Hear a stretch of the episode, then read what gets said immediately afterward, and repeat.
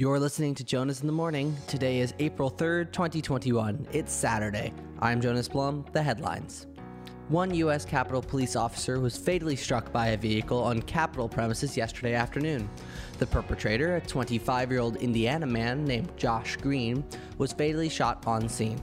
Over 100 National Guard troops were on the scene within two minutes, signaling a change since the January 6 Capitol insurrection. The president has ordered all flags in the United States to fly at half staff in honor of the fallen officer. In the latest on the Derek Chauvin trial, yesterday a senior official testified that the use of force exhibited in the killing of George Floyd was excessive and, quote, totally unnecessary, unquote.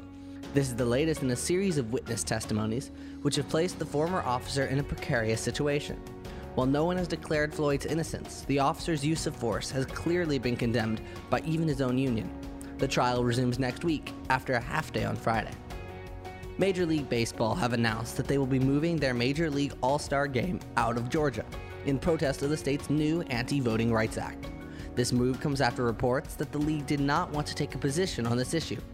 The new location of the game is yet to be announced, but fans have been speculating that it will be a liberal state which has a track record of promoting voting rights, such as California or New Mexico.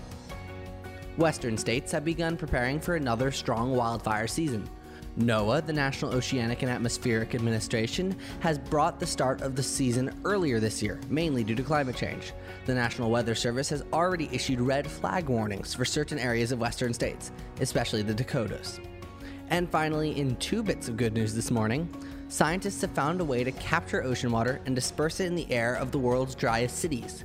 These dry towers will put moisture and transfer it passively. And in a second piece of news, this is the one month anniversary of Jonas in the Morning. Thanks for listening along. You've been listening to Jonas in the Morning. It's the 3rd of April, 2021. I've been Jonas Blum. I'll see you tomorrow.